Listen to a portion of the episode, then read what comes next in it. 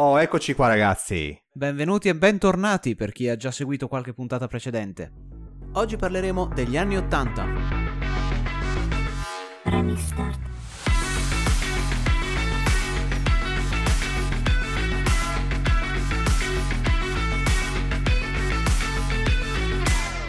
Qualcosa di diverso?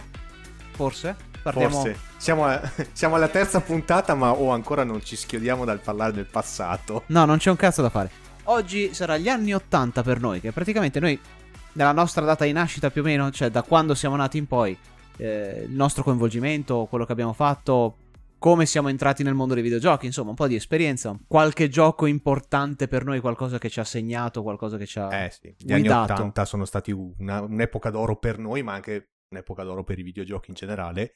E bisogna anche dire che questa sarà anche la prima puntata di una serie di puntate, perché vorremmo parlare, partendo dagli anni 80, fare una serie di puntate parlando delle varie decadi e del nostro punto di vista come i videogiochi ci hanno cambiato, come i videogiochi sono cambiati. Sì, fare una, una sequenza che praticamente ci porterà lungo tutto il periodo fino ai giorni nostri. Quello che ci è piaciuto di più per ogni epoca, quello che ha delimitato una specifica epoca. Eh sì. In teoria dovrebbe essere per decade, però eh, è probabile che magari smezzeremo qua e là quando ci saranno tante, tante cose importanti di cui parlare o vari avvenimenti o magari giochi un pochino più decisivi. Però, partendo dagli anni 80, allora, data di nascita 83, da lì in poi è un mondo di videogiochi dietro l'altro, vagiti a parte e mm, ri- rincoglionirsi un pochino fino a quando non si arriva a mettere in mano a un, o una tastiera o un, un- joystick. un joystick. Eh all'epoca sì. il controller Negli anni manco 80 esisteva. era il joystick, non esistevano neanche quasi. controller praticamente zero. E Allora, allora, Primo videogiochi che ti ricordi? mamma mia, il primo che mi ricordo, beh, si, si passa dai vari Tetris e Pac-Man, ovviamente, i primissimi. Eh, però ce ne sono tanti, come potrebbero essere Centipede. Io mi ricordo, credo che una delle prime, delle primissime console che mi ricordo, almeno a mente pulita, era l'Atari 2600. E lì avevo giochi, penso che uno dei giochi con cui ho giocato di più in assoluto era Joust, che era poi, eh, come lo definisci? Un duello su struzzi. Esatto. Ci diciamo che al tempo non c'era proprio remore a, a inventarsi le cose peggiori, cioè le cose assurde che non, che non si vedevano nei videogiochi. Erano... Ma poi i, i suoni pa- specifici che c'erano nelle varie console, che poi era tutto quanto a, a suono i beat. suoni E Joust era fantastico, era veramente uno, che- un- uno di quei giochi che ti mettevi là, continuavi a giocare, dipendenza assurda, e- però erano a schemi ripetitivi, continuavi praticamente la stessa cosa, cambiava un pochino lo schema, poi era fatto a livelli, non so per chi ha mai visto, faccio un esempio, eh, Donkey Kong o cose del genere, con i livelli, cioè piani praticamente, con- fatti Eh, a certo, linee. Giustamente, poi c'erano anche delle limitazioni hardware al tempo. Ovviamente, non, che, che pretese vogliamo. Già il fatto che potessero tirar fuori un qualche gioco di qualsiasi salsa era già incredibile nel tempo. Effettivamente, e poi da lì, insomma, l'Atari 2600 aveva parecchie robe, cioè, da- dai giochi anche carini, ma ci vuole, Joust era fantastico secondo me, c'era Pole Position che impazzivo, e bel gioco di macchine fatto molto bene, ovviamente prospettiva dietro la macchina, semplicistico come poteva essere di, quel- di quell'epoca, e aveva la transizione da giorno a notte, che era molto molto carino, praticamente mentre andava avanti con gli schemi pass- passavi dal giorno, e gli schemi andavano a tramonto, notte, alba e poi di nuovo giorno. E quando arrivavi al giorno ovviamente finivi tutta la, la- la corsa, la gara e a notte mi ricordo che praticamente sparivano le macchine, avevi solo i fanali di coda dietro, quindi vedevi s- di sti puntini rossi che si avvicinavano al 100% ne Che poi a prendevi ripensare meno. dici, ma scusa, ma è assurdo, scusa, cosa fai? Una... Cos'è una Le Mans del No, 24, 24 ore di Le Mans, non ha molto dire? senso. Alla faccia della pole position. position, È infatti. una Formula 1 un po' reinventata, ecco, diciamo. Ed era splendido, veramente splendido. Poi, insomma, ci sono altri giochi come potevano essere Popeye, che è un altro Eh, che, che mi viene in mente. famoso. Il braccio di ferro per i non anglofoni. E che tra parentesi, se mi ricordo bene, eh, piccolo aneddoto, mi pare che il gioco dovesse essere eh, con una diversa IP. Se mi ricordo bene, fosse proprio un qualcosa di. Magari era Super Mario, non mi ricordo bene, ma doveva essere un'altra IP. L'avevano convertito a Popeye proprio all'ultimo momento. Eh. Anche perché poi, insomma, gli sprite, insomma, i personaggini, i pippottini che si muovevano, cioè, erano proprio letteralmente 10 pixel, voglio dire, quindi Sì, bastava de- cambiare. devastante.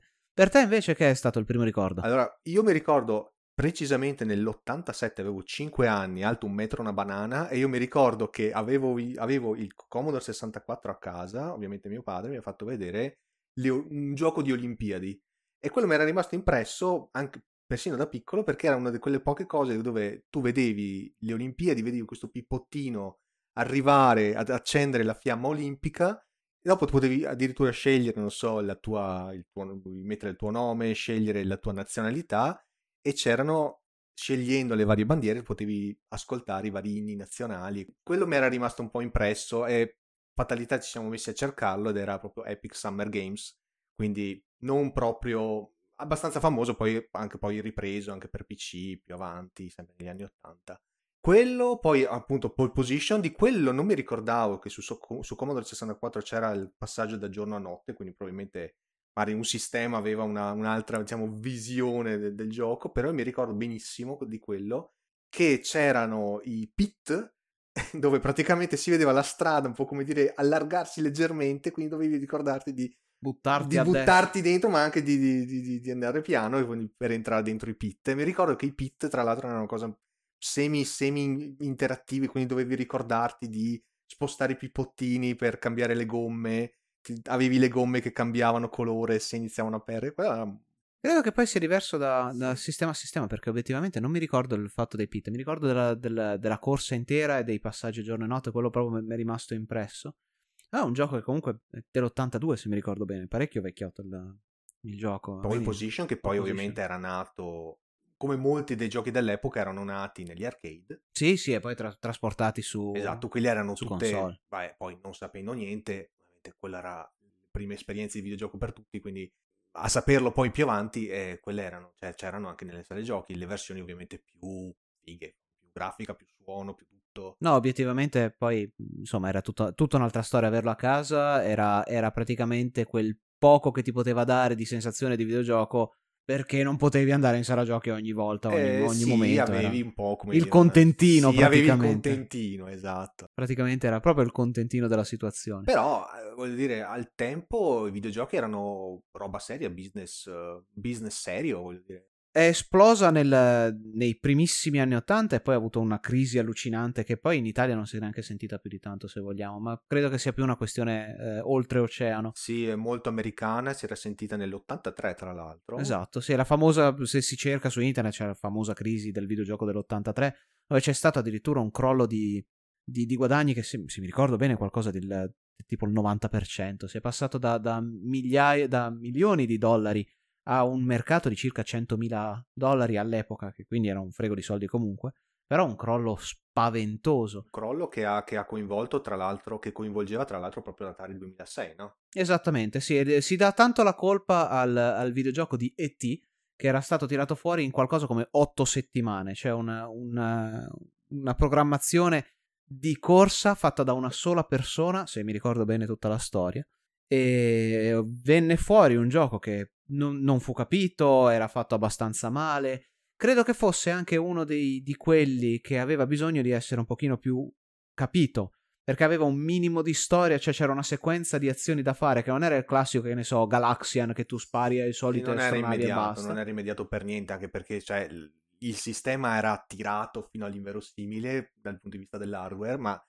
oltre un po' non potevi, cioè i pipottini, eh, l'ET si vedeva che era più o meno a forma di ET, ma... Sì, c'aveva la forma, ma non capivi una mazza praticamente. Poi gli schemi erano fatti uno col colore verde, uno col colore rosa, uno col colore è blu. È risaputo che è un gioco brutto fatto male e quello... Non, non, non, credo che sia stato proprio quello, proprio solo quello, perché probabilmente era una crisi che andava avanti da anni. Ah, c'è la leggenda che neanche troppo leggenda che avevano sotterrato nel deserto. Avevano sotterrato nel deserto tutte le invendute. copie che probabilmente si aspettavano di vendere, non so quanti centinaia di migliaia di copie. Era, era quello perché se mi, anche lì, se mi ricordo bene, dovrei, dovrei, fare un po' più di ricerca prima di fare queste puntate, obiettivamente. Eh? Eh, mi pare che fossero, allora, se mi ricordo bene, tipo 150.000 eh, console vendute e loro produssero qualcosa come 200.000 copie, che non aveva alcun senso, cioè avevano prodotto molto di più di quante console avevano venduto di, de, del sistema in sé, quindi aveva, già di base non aveva alcun senso. Sono stati proprio presi da questa cosa e dire si vende, tanto è ET il film più famoso di quell'epoca e si sono fatti prendere alla mano. Allucinante, che poi tra parentesi con l'hardware dell'epoca ogni volta, è, io non lo so, credo che fosse il, l'apoteosi del... come si dice? Dell'epilessia.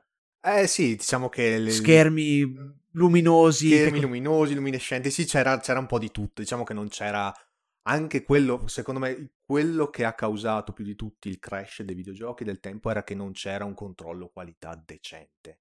Cosa che poi è arrivata Ma è continuato, continuato per parecchio, perché poi, a dire il vero, sono, sono, sì e no d'accordo su sto fatto, perché comunque, se vogliamo, mo ci vuole, guarda quello che è uscito col Nintendo. Il Nintendo è uno dei, dei sistemi più famosi al mondo, è quello che ha fatto recuperare tutto il, il l'hype sul videogioco, eccetera.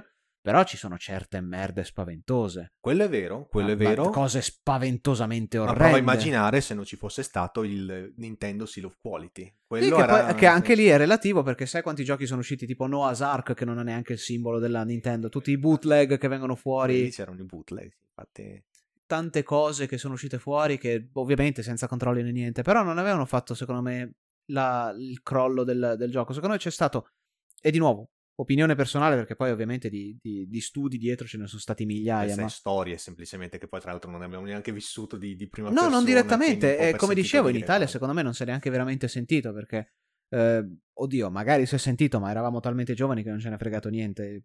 Io sono passato poi dall'Atari, sono passato con l'Amiga, eh, Commodore Amiga, e poi vai di varie console una dietro l'altra. Cioè, non c'è stato questo break allucinante, questa rottura dove non si parlava di videogiochi perché era una cagata pazzesca. Sempre stata una cosa di nicchia, sì, molto più di nicchia di quanto è attualmente, però insomma è, era un passaggio abbastanza ehm, lineare.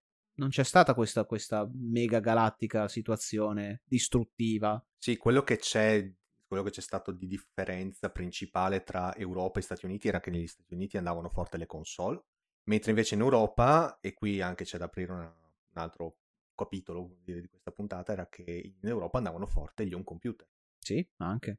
Non necessariamente solo, ma decisamente credo che sia, che sia, stato il mercato un po' più ma grosso. Ma se tu andavi a casa di... non necessariamente... cioè, andavi a casa dei tuoi amici, dei ragazzini, eccetera, era molto, per quanto mi riguarda almeno, era molto più facile trovare Commodore Amiga o un Commodore 64 con la scusa che magari era stato comprato per provare così a programmare, fare i primi qualcosa. livelli di primi, programmazione. I primi computer arrivavano a casa così. Perché... E poi probabilmente anche, anche, molto di più rispetto a quelli che potevano essere in television, con l'Ecovision. dubito che si siano mai visti persino in Italia.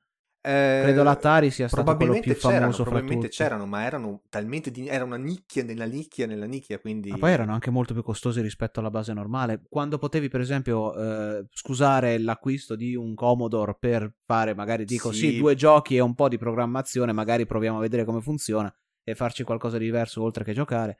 La console era esclusivamente gioco, costava un frego di soldi e quindi magari aveva fatto meno eh, appiglio alla, alla voglia di comprare o di investire. Ah certo, anche perché appunto al tempo eh, sì, il videogioco era un po', ma era ancora più una nicchia rispetto agli anni 90, se si può dire. Cioè, dire era, Senza neanche era, contare che obiettivamente, se vogliamo dirla tutta, eh, l'Europa in generale, ma in Italia credo forse ancora di più, siamo sempre arrivati un po' in ritardo. Un po', un po in ritardo. Quindi anche lì, quando, quando, il crash era partito in America o in Giappone, eh, noi eravamo un po' più indietro e quindi quando si è ripreso il mercato c'era già il Nintendo che era sì, venuto fuori. Certo, poi ovviamente i mercati ci, ci, si aspettava insomma uno o due anni di differenza. Si parlava di Amiga, per esempio. che poi è già, già fine 500... anni 80, qua stiamo parlando quasi degli anni 90. Secondo me l'Amiga lo copriremo molto di più nella prossima puntata. Eh. Commodore 64 è un, po', è un po' più sugli anni sì, 80. Sì, Commodore 64 è più 80s, sì, dai. L'Amiga, l'Amiga, anche se non lo vuoi ammettere, però guarda che anche quello... Io alla fine degli anni 80 l'Amiga lo bramavo. Cioè, era, era, una, era una figata pazzesca. A casa io avevo un PC, un IBM PC compatibile, perché al tempo quello c'erano, Alleycat, cat.com cat.com esatto. mia, chi non ce l'aveva eh, sì tra l'altro a quello ti dovevi abituare perché cosa c'erano quattro colori il PC speaker che faceva bip pop e poi andavi a casa di questo tuo amico e vedevi 64 colori, vedevi le musiche che erano una figata pazzesca. E pensa, 64 colori e forse a malapena un MIDI, ma se ti va da Dio. Eh, eh, sì. Mamma mia. ma è, era, era, una cosa incredibile al tempo. Cioè, io vedevo i giochi dell'Amiga, andavi in sala giochi e vedevi praticamente, sì, giochi belli, ma cioè, diciamo che faceva ci assomigliava parecchio. Beh, c'era comunque una gran bella differenza. C'era una bella il... differenza, però dal, con gli occhi di bambino, voglio dire... Eh vabbè, ricordati che la nostalgia, la nostalgia fa miracoli. Eh, Sai so. quanta roba abbiamo rivisto eh, di recente Eh, e, e fa, fa veramente cagare, obiettivamente. Però c'è un'altra cosa che effettivamente nei- nel tempo è stato... eh, si è un po' perso e da un lato meno male, che sono i tempi di caricamento. Adesso per carità c'è l'installazione che avevamo 120 mi- gigabyte di roba da dover installare e non finisce più. Però all'epoca tipo col Commodore 64 a cassette, con le audiocassette, per chi non sa cosa siano le audiocassette, siete troppo giovani per questo podcast. qui, c'è- qui ci sono layer, layer su layer di, di vecchiume, no? Mamma Cioè, mia. Comunque, andatevi a vedere le, le audiocassette le cosa sono nel caso. Data, e- dataset, dataset. Esattamente, e poi scoprite anche qual è il collegamento tra audiocassetta e matita, poi ci arriverete. Comunque, con le audiocassette che avevano all'interno poi il- il- i loro giochi programmati all'interno, eh, con su supporto magnetico praticamente, li mettevi dentro ed era quella classica cosa che presa per il culo da tutti, che facevi partire il gioco e poi andavi a vederti un film. Perché nel frattempo che caricava non finiva più, continuava ad andare avanti, continuava sto caricamento, era ma tipo 5-6 minuti prima di iniziare. Sì, sì, sì, sì, per i giochi importanti sì, potevi Cose arrivare spaventose. tranquillamente a minuti. Eh, io sì. mm, sì, non sia, mai, non sia mai che poi morissi durante qualche livello e face, dovessi riniziare a giocare il primo schema, finivi più. Cioè, se, se morivi era una tragedia a livello cosmica perché dovevi Infatti- aspettare altri 10 eh, minuti Infatti, ad avere, ad avere i floppy disk al tempo era qualcosa da ricchi ed era anche una, una bella figata perché i dischi ti permettevano di, di caricare qualsiasi cosa in qualsiasi momento, comunque lento. Sì, ma che, che anche con, lì la poi... casse- con la cassetta poi magari c'erano le cassette che dovevi, dovevi semplicemente fare, dovevi tornare indietro, dovevi o, o arrivare a un punto ben preciso della cassetta. eh, poi dovevi fare eject e ti gira per il lato B e far ripartire il gioco dall'altro lato che Eh, dipende da sì, quello che devi far girare e far partire. C'erano i floppy a, due, a doppia, a doppio Ah, ma- ma- strato, magari sì. floppy, poi le cassette, cazzo, che dovevi fare andare. Prima le cassette dovevi farla finire da un lato e poi girarla dall'altro lato e ritrovare il punto preciso dove farlo andare. Ti dicevano tipo fallo partire da.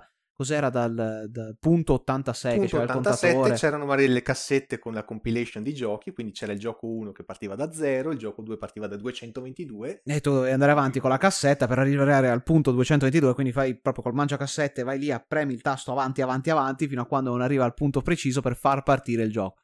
Era un disastro. Cioè, era perché proprio. poi magari quando facevi partire il gioco non ti è mai capitato che semplicemente il gioco non funzionasse. Eh. Se tu aspettavi 3 minuti di caricamento, fai finalmente posso far partire Popeye e dopo non funziona.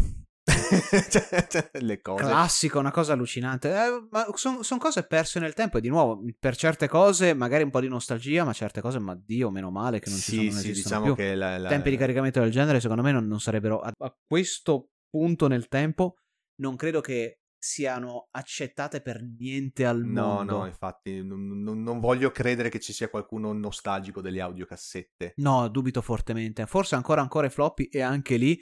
Poi ne parleremo anche qui anni, i primi anni ovan- 90, eh, proprio la fine fine 80, i primi anni 90. Floppy che quando dovevi installare qualcosa ne avevi 3, 4, 5, ogni tanto inserisci disco 1, inserisci, inserisci disco 4 eh, ed era un continuo avanti e Sì, indietro. soprattutto con l'Amiga era- iniziava a diventare un- Mamma mia. un'operazione di, di pazienza perché i giochi iniziavano a essere sempre più... Bastava aspettare tipo qualche mese, cioè, diciamo che i giochi, ma come tutti i programmi tra l'altro, avevano un'evoluzione pazzesca e esponenziale, quindi anche i, i- i giochi iniziavano a diventare sempre più importanti, più grandi, più, più tutto. Qual era la cosa migliore di fare? Separarlo in 36 dischi. Eh sì, quello, oppure semplicemente i dischi arrivavano già nella, nella loro scatola in 10 dischetti e i giochi arrivavano in, non so, 6, 7, 10 dischetti e quindi quello E ogni volta che cambiavi schema inserisci disco 4. inserisci disco 4, poi disco 7, poi disco 1. Sì, sì, saltavano a destra e a sinistra, non c'era neanche una sequenza logica. E poi ogni volta quando, quando magari non funzionava bene il disco sentivi quel tac, tac, tac, no, non funziona, maledetto. Porchi che tiravi. Mamma mia. Comunque sì, praticamente c'era questa, questa evoluzione che eh, passi da... La, la- la cassettina classica, proprio la, la cassetta da... La cartuccia? La cartuccia, grazie. O la cassetta, l'audiocassetta praticamente fino al floppy, quello è stato praticamente il, il, mondo degli anni 80 sui videogiochi, non credo che ci fosse altro, non mi viene in mente. Sì, sì, sì, sì, sì la cartuccia, la cassetta e il floppy. Ovviamente c'era il floppy, quello grosso. Sì, e certo, poi il floppy da, da c- io ero arrivato il, il, massimo che mi ricordo era quello da 5 eh, pollici che si usava nel Commodore. Eh, c'erano anche quelli da 8 pollici mega giganti, ma quelli ma non, io non credo di averli mai visti. No, neanche. ma non venivano neanche usati per i videogiochi. Che poi già quello da 5 pollici era veramente lo prendevi, era ultra flessibile, quindi lo potevi Era sbattere floppy, così. era Sì, sì, floppy, vabbè, era floppy. proprio floppy. Floppy floppy. Per, per definizione floppy era. Eh, giustamente. sì. E poi erano usciti quelli più piccolini, quelli poi più famosi di tutti, che da 1 mega e 44, e be- belli rigidi, con la, con la sua finestrella Eh, sì, sì, metallica. sì, sì. Quelli, fa- infatti quelli mi ricordo di, di averli usati per il PC di casa, ma poi venivano anche usati per, per l'Amiga, che poi ovviamente da bambino vai a sapere te che il floppy dell'Amiga non funzionava sul PC, io c'ero, ovviamente ah, ci avevo provato a, farlo- a far girare un gioco dell'Amiga nel PC, vai a piacesse. te che vai a sapere te che non sono compatibili e quindi Eh, le, prime, le prime emozioni nel cercare di capire come funzionano i vari sistemi. Eh sì, infatti al tempo, al tempo questa cosa del- degli home computer che poi lentamente sono andati a morire negli anni 90, ma ne parleremo, erano una cosa anche quella molto, molto anni 80. Eh, i, giochi esi- I giochi esistevano e c'erano una manciata di sistemi che i programmatori dovevano, volevano, potevano supportare oppure no. Vabbè, ma a parte questo, oltre al fatto che in base a quale ehm, console, di quale console stiamo parlando, c'erano o royalty o, o- o zero praticamente la possibilità di programmare quello che volevi, ma anche i team di produzione era una persona. Sì, c'erano dei team ovviamente, sì. Sì, anche un po' più grossi, però Molto c'hai gio- spesso, giochi sì, molto importanti, molto interessanti, e anche fatti, fatti tutto sommato bene, fatti magari da una singola persona. Anche una singola persona, sì, al tempo, sì, era possibile, più che possibile. Adesso è rarissimo, ci sono casi estremamente rari dove una persona riesce a fare quasi tutto. Sì, Potrei sì, contarne uno o due, non di più, però all'epoca non era così raro, era una questione abbastanza... Sì, al, tem- classica. al tempo era possibile, sì, diciamo che bastava, bastava, insomma, avere tempo a disposizione, un po' di eh, capacità tecnica e che l'hardware era limitato, quindi potevi, semplicemente potevi programmare un, computer al tempo semplicemente andando lì a lavorare con la memoria, eccetera. Insomma, non voglio andare troppo nel tecnico, ma voglio dire, cioè, se hai, che cavolo ne so, eh, 8 bit a disposizione, ce- te, te li tieni tutti in testa. Adesso che hai 100 gigabyte, non lo so, di... Mamma mia, è tutto- cambiato completamente tutto, tutto il discorso. eh, al tempo appunto eh, i giochi potevano, potevano e, e spesso uscivano per vari sistemi con tutte le limitazioni del caso. Quindi il gioco che usciva per l'Amiga aveva un comparto grafico e sonoro molto diverso rispetto al corrispettivo per IBM PC compatibili. Ah no, sicuramente, ma poi era, quello era, ovviamente era poi anche tutto hardware, cioè in base a quello che aveva a disposizione. Comunque sì, poi di, di giochi comunque importanti ne sono usciti parecchi. La, la volta scorsa avevamo parlato di, di qualche gioco arcade che c'era rimasto particolarmente nel cuore o cose varie, ma eh, insomma questa è la, la decade dove abbiamo avuto le migliori chicche famose tuttora, come potrebbero essere i Pac-Man, Ah sì? del- che, che è uscito praticamente negli anni 80, il primo, primissimo Pac-Man. Sì, che non ho mai visto... Non ho mai visto il Pac-Man originale nelle sale giochi, ho sempre visto Miss Pac-Man. Che è il seguito, praticamente. seguito. Ma poi Pac-Man è stato una di quelle cose dove hanno provato. Quando ancora non c'erano queste regole e leggi molto più importanti, o non più che importanti, Ferree. restrittive, sì, ferre su, sui videogiochi, eh, c'erano tantissimi rifacimenti o adattamenti o copie del- dei giochi Sì, sì, famosi. sì. Miss Pac-Man era uno dei seguiti. Poi, che ne so, tipo Donkey Kong, che adesso ovviamente ha, una- ha un suo nome per motivi quasi diversi, ma praticamente dove poi è nato Mario, se vogliamo, che all'epoca ha chiamato Jumpman. Che sono diventate icone ormai. Sì, sì, cose allucinanti. Tetris, ne vogliamo parlare. Non, non credo che esista una persona al mondo che non abbia mai sentito parlare di Tetris. Anni, siamo già qua, siamo negli anni 84-85. Che sono uno di quei giochi bene. che facevi giocare persino al padre o alla madre perché Ma tuttora- tuttora glieli puoi dare abbastanza astratti da poter essere apprezzati. No, no, le- poi che ne so, tornando un po' indietro, Centipede, che è un altro di quelli che ha fatto storia, eh, il primissimo Mario Bros, che è il- della, della mia età, praticamente uno di quei giochi dove ancora avevi la- il- Singolo lo schema, schema. piano, sì, esatto, singolo schema, tutto su un monitor con qualche piano che faceva fatti a livelli a linee praticamente. E il Mario Bros è ben diverso dal Super Mario che conosciamo, che tutti conoscono, uscito più avanti per Nintendo ma erano di quelli proprio molto più semplici, dove l'unica cosa che dovevi fare era eliminare i vari nemici, e lì c'avevi, che ne so, eh, il ghiacciolino che si muoveva, che una volta che, che, si poteva squagliare, si squagliava sul livello e ti faceva scivolare per tutta, tutta la barra. C'era l- la tartaruga classica e, e così via. C'erano personaggi un po' diversi. Io mi ricordo che io e mio fratello lo chiamavamo Slipice, il, il ghiacciolino, per qualunque motivo esso fosse.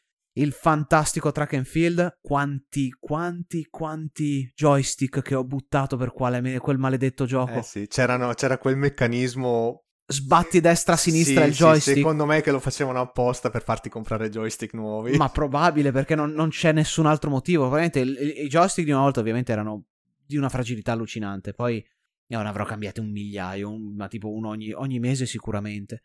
Track and Field, che è Track and Field se volete, o Track and Field come, come piace a voi. E come... Hyper Olympics. Hyper Olympics, esatto. Che era il gioco della Konami delle, delle Olimpiadi ed era fatto a schemi, partivi sempre con i 100 metri e dovevi sbattere o a destra o a sinistra o premere costantemente sul, sul controller in base a quello che avevi sul joystick o quello che c'eri. Fantastico, uno dei giochi più iconici di, quel, di quell'epoca. Ricordi, non mi ricordo mai quando, fino a quando arrivavo, stato, c'era sempre il, la corsa dei 100 metri, quella ostacoli, il salto in lungo, salto in alto, giavellotto. E poi c'era il salto il, con l'asta. Salto con l'asta e c'era anche il, il getto del peso, mi ricordo che il getto del peso. No, era del martello, il lancio del martello. Che dovevi solo toccare da un lato, iniziava a girare da solo. Si vedeva dall'alto. E si vedeva dall'alto, esatto, sì. Robe, robe, importanti. Poi uscì nello stesso anno uscì Dragon Slayer. Ne abbiamo parlato Quello esattamente... era su Laserdisc. Esatto. che non ho mai visto dal vivo. Un laser, tu l'hai visto un Laserdisc sì. dal vivo? Sì, ecco, sì. io no.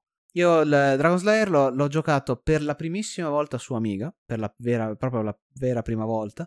Ma poi un qualche anno dopo, credo però fossero già gli anni 90, lo vidi in, in una sala giochi, in una qualunque sala giochi, schermo gigantesco, veramente grosso, per l'epoca ovviamente non era un, un mega schermo, era un cabinato importante, eh, sempre tubo catodico, quello che era l, la tecnologia del tempo, ovviamente identico, cioè esattamente la stessa cosa a casa o, o, in sala giochi, non cambiava niente perché poi era tutto un cartone animato con, con Beh, insomma, input la qualità era tutto, tutt'altra cosa. Immagino, sì, vabbè, era, era, l'immagine era più nitida, sì, per carità, però eh, c'è una bella differenza, per esempio, quello che uscì su Nintendo, che è un altro gioco ed è una cosa orrenda, ingiocabile, non si può fare. Ma quello che uscì su Amiga, per esempio, era esattamente era, gioco da sala giochi simile, fatto sì, su... Sì, ovviamente con la grafica semplificata, ma ovviamente, ovviamente, qualche colore in meno se vogliamo, eccetera. Poi vediamo un po' qualche gioco come può essere... Oh, Duck Hunt! Duck Hunt, sì. Per chi ha avuto il Nintendo non può non conoscere Duck Hunt. Il Nintendo poi uscì il primissimo eh, Nintendo, il NES. Mi pare che uscì nell'83? Duck Hunt era dell'85. No, Duck Hunt è dell'84. Quindi forse però l'84. L'85 dovrebbe essere forse in Europa, credo. Mi Potrebbe essere guardare. uscito in Europa nell'85. Comunque, da, Duck Hunt che usciva con eh, Mario e Duck Hunt nella stessa cassetta del Nintendo. Il, con, la, con, la, pistola con la, con la, la Lightning Gun, sì, che è la, la, zapper. Che veniva venduta tra l'altro insieme, veniva, c'era, c'era, la scatola. Era nel box, Nintendo, sì, sì. Nel, nel, box ti vendevano anche la scatola con la, con la, pistola, con la famosa pistola del, del Nintendo. E per chi ha giocato ad Hunt, guarda, io sono eh. un amante di cani quanto volete, ma io quel cane l'avrei ucciso tante di quelle volte. la risatina che ti fa ogni volta che manchi le anatre da scuola, sì. dovevi sparare alle anatre che volavano, erano sempre a coppie di due, e quando le mancavi avevi tre colpi per due anatre, se mi ricordo sì, bene. Sì, tre colpi per due. E veniva fuori il, sto, sto... sto cane che ti prendeva per i, per i fondelli. e ogni volta a sparare a vuoto, no? Sul, sullo flash, schermo. Flash, flash, che flash. Fa, che fa il blast sul, sulla TV. Mamma mia, quanto l'avrei ammazzato. Era molto interessante anche la, la, tecnologia con cui veniva, molto, molto furba anche la tecnologia con cui veniva usata. Che poi per chi non lo sa era praticamente lo schermo diventava nero, aveva il suo quadratino rettangolino bianco che rimaneva, era una questione di frazioni di secondo, quindi tu vedevi lampeggiare e basta. Però uh, a bloccare il frame era un frame singolo proprio mi pare se, se mi ricordo la, bene. La pistola funzionava a luce quindi... Sì, guardava praticamente lo schermo e vedeva se c'era il rettangolino inquadrato, questo target bianco e se lo riconosceva allora avevi colpito, se no era fuori. Ovviamente poi malfunzionamenti a parte perché sai quante pistole non funzionavano, gente che sparava attaccato al televisore giusto per o per imbrogliare o per vedere Beh, se funzionava. Ovviamente. Però sì, sì, sì, sì. Era, era, era divertente, era un bel passatempo. Poi voglio- ci sono anni successivi che è venuto fuori Paperboy, intorno all'85, gioco in cui dovevi fare la consegna dei giornali.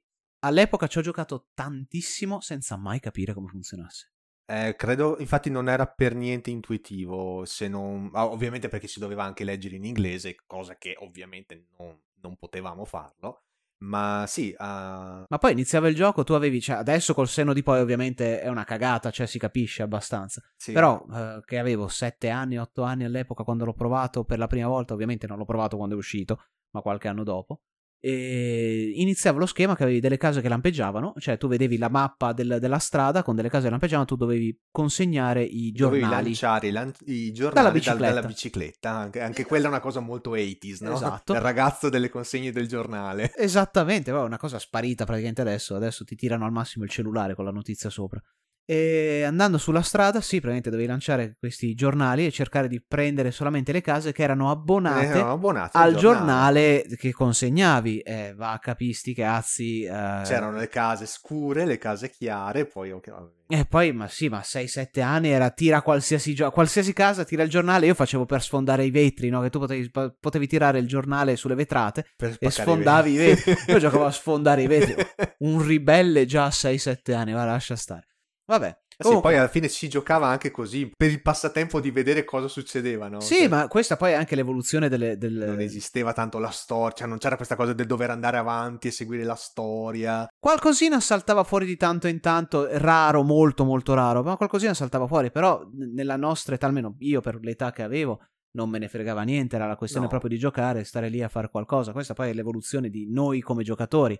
Siamo passati dal giusto per premere quattro tasti e divertirci con queste immagini, queste cose interattive, ai giorni nostri dove io per esempio sono da storia totale, devo seguire tutto quello che succede, eccetera. Parlando di giochi con storia, per esempio, negli anni 80 eh, c'era una piccola casa chiamata LucasArts, Lucasfilm tra l'altro, la stessa che aveva fatto uscire Guerre Stellari, Star Wars, eccetera, e aveva fatto eh, Maniac Mansion. Mamma mia, mamma che bel, che bel una gioco. delle prime avventure grafiche, non la prima avventura grafica, ma la prima avventura grafica con un sistema di comandi che ancora adesso ha, non è la stessa, ma ancora adesso ha i suoi seguiti, diciamo, il suo... Il suo varie il suo variazioni, ci sono tante variazioni. All'epoca questo, questo sistema alla fine era praticamente con le scritte, con i verbi che avevi perché. in Con i basso a sinistra. in basso e in alto potevi con il mouse, quindi anche quello, insomma, con il mouse tu potevi selezionare le cose con cui interagire con il verbo, e perché cosa c'era prima? C'erano praticamente, dovevi scrivere tu il verbo, prendi questo, prendi quello. Sì, era molto più anche eh, guidato dal testo effettivamente prima di, di Maniac Mansion, credo. Adesso non vorrei dire che è proprio il primo con i comandi, eccetera, non mi ricordo obiettivamente. Però sicuramente credo uno dei più famosi di tutti. Il Maniac Mansion, che ha proprio il comando in basso a sinistra, piuttosto che scrivere a tastiera pick up o prendi questo, Credo che Maniac quello. Mansion sia stato il primo con i verbi preconfigurati e la possibilità di cliccare con il mouse sopra, sopra gli oggetti dove potevi, con cui potevi interagire. Che poi era praticamente stata una rivelazione. E tra l'altro quello è un gioco con storia.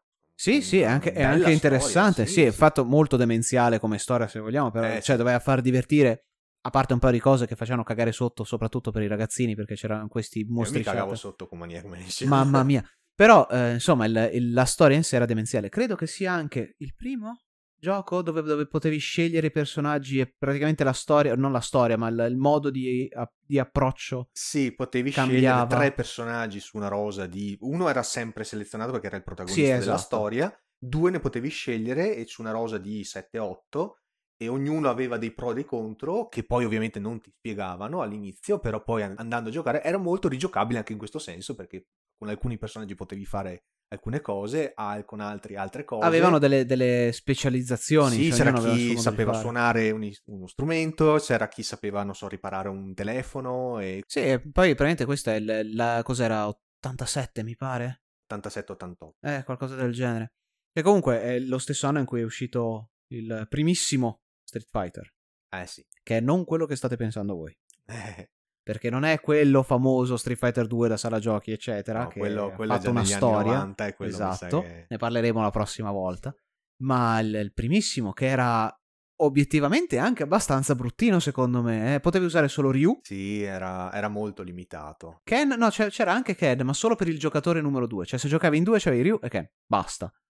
Ma tu l'avevi mai visto poi nelle sale giochi? No, in sala giochi no, l'ho, l'ho, l'ho, avuto a casa, ma non l'avevo quasi C'erano cagato. dei porting per le, per, le, per le, console di casa, però ne, nelle sale giochi era particolare perché era uno di quei giochi, anche quello, con, con, un, con un controllo che poi alla fine non è mai stato più ripreso. C'era un bottone dove più forte lo premevi e più forte era il pugno. Io non lo ricordo in sala giochi una cosa del genere, particolare. Eh, credo che se, se, andiamo all'Arcadia un'altra volta... Lo proverò, se lo, se lo trovo lo, lo se, faccio Se lo troviamo sì, lo, lo, proveremo. Comunque sì, aveva questo, questa cosa molto unica nel suo genere, ma alla fine che diciamo che il gioco non era diciamo, all'altezza del, non era per niente all'altezza. No, no, assolutamente. Era, molto frustrante anche da quello... Parecchio, era, ma era difficile, i comandi erano abbastanza ri- ritardati, non, non aveva una, un, neanche un bel aspetto, ovviamente poi la no, colorazione infatti. era quella che era. No, fatto molto spartano se vogliamo. Non sembra nemmeno neanche, non sembra neanche collegato poi con, con, con i Street Fighter che, che poi noi No, perché effettivamente da, dal 2 in poi più o meno hanno anche lo stesso hanno stile. lo stile. Io sì. mi, ricordo, mi ricordo che eh, per esempio Ryu aveva i capelli rossi ma rossi proprio. Ma sono rimasti meccanico. personaggi, ma è come se fosse stato fatto da un'altra casa. Sì, completamente, completamente. Non aveva c'era proprio Sagat, niente a che che vedere. era il, il, boss finale. Era il finale, bravo, era esattamente il boss finale. Poi c'era... c'era Dan, no, non Dan, c'era il vecchietto, quello che faceva, quello che aveva lo stile Kung Fu, che poi era stato ripreso nell'alfa. Eh, eh, sì, mi, devo, mi devo ricordare. Gen, sì, eh, probabile, non poi mi ricordo. non mi ricordo, c'era un ninja che poi non è mai stato ripreso. Vabbè, però in tutto questo non l'ho mai giocato. No, io ho fatto qualche partita ce l'ho fatta, però lo abbandonai abbastanza in fretta. Nello stesso anno poi uscì Leisure Suit Larry, che a tuttora sta tirando fuori qualche, qualche titolo. Credo siamo arrivati cos'è? All'11, al 12? Sì, il creatore beh, è, ancora, è ancora vivo e vegeto e produce ancora. Insomma, no, no, poi... al, al love. Lo stile è cambiato tantissimo, però, perché per esempio all'epoca era di quelli dove dovevi scrivere cosa volevi fare, proprio... Eh sì, al, al tempo sì, era anche uno di quei giochi di avventura dove si poteva morire. Ma poi morivi per cagate, cioè, sì. cioè attraversavi la strada e... e esatto. Sì, sì, sì. Era, Stavi era... fermo 5 minuti e ti venivano a picchiare. Eh, cioè... Era uno stile, sì, erano altri tempi, era anche uno stile di gioco dove dovevi, sì, stare attento. Eh, solite avventure alla Sierra per intenderci. Eh, alla Sierra, sì. Infatti, cosa che poi la LucasArts si è, da, da cui si, poi la, la LucasArts si è distanziata, perché poi quelle erano avventure dove non potevi morire. Potevi trovarti in situazioni molto difficili, ma non sì, potevi morire praticamente. No, infatti c'era, c'era praticamente solo un, un, punto dove saresti potuto morire, tipo nel, in un, uno dei vari Monkey Island, il primo Mm. Eh, che, che, però era proprio di nicchia, era quasi un easter egg se vogliamo, perché comunque non, non, non c'era modo di morire in, in, una vera e propria maniera, come magari poteva essere, ad esempio, Leisure Seal Larry, dove ogni 3x2, cioè veramente sbagliavi una cosa. Beh, poi c'era era anche un periodo quello dove andavano forte le, le, le guide strategiche. Ah sì, uh, che poi io non ne ho mai vista una dal vivo, sarebbe figo anche riuscire a recuperarne una però anche leggendo così nelle varie riviste o nei fumetti, eccetera, esistevano queste cose. Cioè, ma io pensavo, io pensavo che fossero semplicemente delle cose in più, come dire che ti raccontavano un po' di storia. No, no, ti, ti, ti spiegavano come andare avanti e come giocare.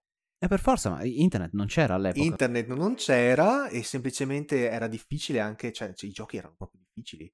Quindi andare avanti con un Leisure Suit Larry che potevi morire per qualsiasi cagata e non riuscivi a capire perché, comprati la nostra guida strategica e saprai come andare avanti su questo punto perché non sai.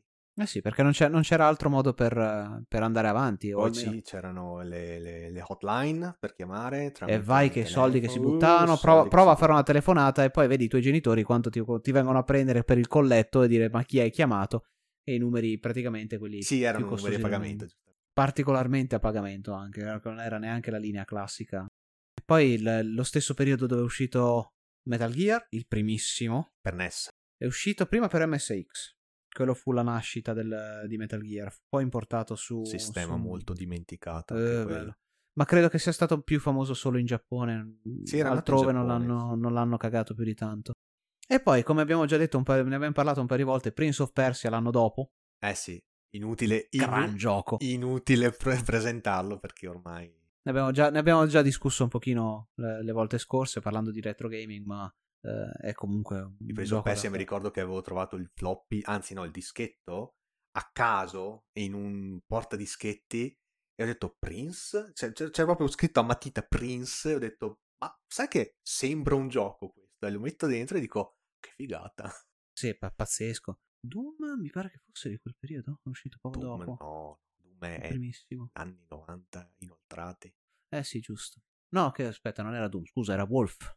Wolfstein. Wolf 3D era anche quello negli anni... Beh, Wolfenstein era degli anni 80. Eh, il primissimo Wolfenstein, non Wolf Castle 3D. Wolfenstein era degli anni 80, poi hanno fatto la versione 3D. Esatto, quello poi invece Eh, credo credo 90. che la versione, la, la- il primissimo Castle Wolfenstein non l'ho mai giocato. Eh, io credo di averlo visto una volta, ma non, non ci ho praticamente mai giocato. L'ho proprio visto solo la schermata iniziale, niente di più. Però sì, que- quello era da anni, anni 80 e poi il 3D che avevano fatto un po' più evoluto 4 su 486 tipo, su Ah, computer sì. 486. Sì, quello era uno di quei giochi dove ha segnato l'inizio dell'era del PC Praticamente, sì. e la sì, sì. morte, la, la- la lenta morte degli home computer, tra, tra cui anche l'Amiga, che tra le altre cose è anche fallita, la Commodore poi anche fallita. Commodore per- fallita. per altri motivi, ma anche il fatto che i giochi semplicemente avevano del- dei requisiti hardware che diventavano sempre più alti. E poi comunque verso la fine del- degli anni 80 è quando, oddio, la Nintendo uscì, il NES vero e proprio uscì prima, stiamo parlando credo metà anni 80, 85, 86, non mi ricordo, ah, scusa, 84 forse ne parlavamo prima. Poi la Sega seguì a, ru- a- ruota, quindi fu il con periodo in cui inizi- eh sì, e iniziarono quindi a uscire le, le- le prime vere e proprie console con cui la gente ci è cresciuta, la, la vera e propria console war come viene chiamata adesso, che è sempre stata chiamata così se vogliamo, ma quella era il clou, l'apice dove ancora c'erano quelle cose dove persino le pubblicità erano l'uno contro l'altro. Il Sì. famosissimo Perché le, le pubblicità con Jerry Calà non te le ricordi? Mamma mia, e chi è Jerry Calà? Adesso la metà delle persone che ci sente, però lasciate perdere che è meglio. Però sì, fantastiche. Quindi tu collegavi questo attore famoso, perché le vedevi un po' nei film in tv, collegato poi con una cosa che, che ti piaceva tantissimo, i videogiochi, con magari con, con l'icona un po' di Sonic, che poi anche quello era un po'... Libidine, doppia libidine. Eh, quello sì. Che, che- che ricordi? Che robe, che, che robe brutte. Sì, cosa c'era? C'era la spilla che si illuminava con, quando la mettevi davanti alla tv. Non ti ricordi? C'era, no, c'era non un- ricordo. Sì, c'era una pubblicità sempre con Jerry Calà dove per qualche ragione tu potevi trovare una spilla con Sonic con gli occhi che si illuminavano di rosso e tu quando gli occhi si illuminavano di rosso dovevi puntarla davanti alla TV e qual- in qualche maniera ti faceva vincere qualche con- No, quello non mi ricordo. Io mi ricordavo, cioè le spille dove si illuminavano gli occhi, me ne ricordo a morire che c'era il, il- il dischetto dietro con, con la pila e aveva praticamente tre pin, la, la spilla aveva tre pin e quattro fuori il, il- il dischetto che la teneva e in base a come la mettevi da un lato o dall'altro, praticamente si accendevano le luci degli occhi, quindi Sì. lampeggiavano, oppure le- la tenevi spenta. Credo di averne avute tre o quattro di quelle spille lì fantastiche, però ovviamente qui è un po' più avulso dalla, dalla storia. Un'altra cosa che quasi ci si dimenticava, avete mai visto i Jig Tiger? Eh. Che bei giochi, mamma mia, che roba. Una di quelle, praticamente erano, per farvi capire, per chi non li ha visti, ovviamente internet è vostro amico se volete darci un occhio, eh, dei mini videogiochi che erano portati. erano delle erano console stati- portatili diciamo sì, che chiama le console, era veramente un merdillo che ti portavi in giro, che era largo poco meno di una spanna, per intenderci, ci stavano in una mano, e con eh, un gioco un gioco solo, sì, ed era fatto tutto a bit, cioè solamente la schermata... Era cristalli liquidi con ehm, praticamente... ah, è difficile anche spiegarlo così senza farlo vedere, ma è... Avrà 20 movimenti, ma non lo so, erano praticamente delle immagini prefissate erano dove si potevano muovere. prefissate C'avevi il con- pugno staccato dal corpo, che quando davi il pugno vedevi solo sto cosettino che si muoveva. I suoni ti facevano quasi rimpiangere il PC speaker del, dei- dell'IBM. Dell'IBM. Sì, allucinante. E poi costavano niente, avevano fatto... Hanno avuto un successo devastante per Tutti quello ce che erano. Tutti No, ne tutti. avevano uno. Una cosa allucinante, ma Almeno uno. devastante. Sì, sì, Sì, al- era, era- era quasi una cosa di collezionismo perché poi alla fine sì, te li scambiavi, cioè una cosa proprio anche di scambio fisico. Bravo. Cioè, ah, ti presto questo, ti giochi a questo. Sì, Poi sì, con, la ti scusa che scocciavi- costavano poco, alla fine c'era quello che ne aveva 50 e quello che ne aveva 2. Esatto, poi quando ti scocciavi, tanto effettivamente lo scambiavi, lo davi un altro, tanto erano giochini ver- veramente del cavolo, cioè una cosa allucinante. Sì, poi con le batterie che duravano un'infinità perché alla fine non... Doppio, doppio stilo di solito era. sì, eh? sì, Ah, sì, doppia, doppia tripla, do- doppia A, sì, do- due doppia A, ma sì, le batterie duravano un'infinità, quando invece magari per un Game Boy, che alla fine anche quello era anche quello degli anni 80, eh, il Game Boy chi ce l'aveva? Mamma mia, il Game Boy ragazzi, quasi saltiamo un, un intero gruppo, il Game Boy è, è, credo che sia stato forse la rinascita totale, forse quello era quello che ha portato veramente il, la, l'esplosione del, del, videogioco, il fatto che te lo portavi in giro. Ma è stata la prima console portatile? Non vorrei dire una stronzata, credo di no, ma dovrei vedere. Potrebbe essere, Forse. beh, diciamo che allora è stata la console portatile. È stata l- quella che avevano tutti. Non costava un'esagerazione per l'epoca anche, aveva già un gioco incluso, Tetris. che era eh, mamma mia, lasciamo stare, ed era comunque una bella console, a parte il fatto che poteva essere molto meglio, cristalli liquidi anche là, due colori, nero e verde. Sì, sì. Gradazioni di nero su, su sfondo verde senza una luce, che era quella classica cosa dove ti buttavi praticamente vicino a un finestrino e ti guardavi, cercavi di avere l'illuminazione giusta per non avere né il riflesso sparato in faccia della luce del sole, ma anche almeno una buona visibilità di quello che c'era dentro nello schermo. Perché non si vedeva assolutamente non niente. Non si vedeva niente, infatti era un peccato perché poi i giochi erano belli, erano belli fluidi tra l'altro, erano fluidissimi tra Rispetto l'altro. alle altre console, perché anche lì c'è tanta di quella fuffa che è una cosa spaventosa. Sì, ma ah, purtroppo il fatto era che, eh, appunto, il fatto che fosse così difficile da vedere, io mi ricordo che addirittura anche i Chick Tiger erano più, più visibili proprio perché avevano, erano talmente primitivi che sì, potevi quasi vederli meglio rispetto a un Game Boy che era un peccato, però... E poi sai quante volte le, il, via- il, viaggio in macchina col Game Boy in mano e magari verso sera che dovevi guardare veramente le luci delle, dei lampioni della strada, no? Cioè, fai due passi, arriva un altro, un altro passo, e ogni tanto... Poi batterie che andavano via perché poi quello. Mamma mia, sì sì, quello, quello bruciava parec- parecchio, un, quattro batterie. Quattro batterie, quattro stilo.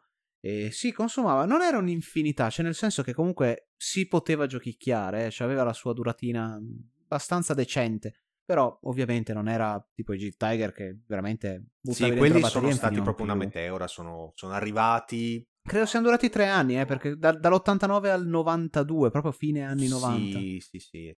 Game Boy ha fatto storia e continua a fare storia. Sì, credo che adesso, ma giustamente anche adesso c'è parecchia nostalgia, c'è anche un, ha un, qualche, un che di nostalgico. Oltre al fatto che poi era, era anche il periodo dove abbiamo avuto i vari non bootleg, ma le raccolte di giochi, quelle non ufficiali, dove avevi la cassettina con, con dentro 60 giochi, cioè aveva il, tastina diet- il tastino Vabbè, dietro per cambiare. Eh, a, sì, saperlo, sono... a saperlo che esistessero. Mamma mia, sì che esistevano. La cassettina, lo ricordo ancora la cassetta con cos'era? 64 giochi in uno era il titolo. E c'aveva il tastino giallo dietro e premendo il tastino cambiava il gioco. Mi ricordo di aver giocato in quella cassettina, c'avevo Dottor Mario, non finivo più di giocarci. Comunque uno spettacolo, no? il Game Boy ha fatto era, ha continuato a fare era per poi portare Nintendo a quello che sì, è oggi. Sì, quello diciamo siamo già praticamente a fine anni 80. Sì, sì, sì, sì, sì. Io il primo Game Boy me lo ricordo nell'89. Chi, Penso che quei sia pochi che ce fine, l'avevano, sì. quei pochi che ce l'avevano, sì, era proprio verso l'89. Stiamo già avviandoci verso la fine degli anni 80 e quindi anche verso la fine della nostra puntata. La Nintendo poi con col Game Boy ha, ha creato così tanto seguito, ha creato una nuova ha creato icone. Sì, è, è un, un'icona nuova praticamente che ha, che ha portato avanti fino ai giorni nostri, che continua abbastanza anche bella carica. Più o meno questo è gli anni 80 vissuti da noi, ovviamente ci potrebbe essere tanto altro e chissà in futuro riprenderemo molto volentieri anche l'argomento perché poi torneremo avanti e indietro, salteremo a destra e a sinistra tra giochi preferiti, icone, ricordi eccetera, quindi non ci fermeremo mai a parlare di, questo, di quest'epoca, è quando noi abbiamo iniziato a essere veri e propri videogiocatori. Eh sì. È stato proprio il nostro incipit, il nostro inizio. Però eh, per adesso mi sa che vi abbiamo annoiato abbastanza, o magari divertito, chi lo sa. Ma per adesso chiuderemo la nostra puntata e ci sentiremo alla prossima e mi raccomando ricollegatevi a Premi. Start.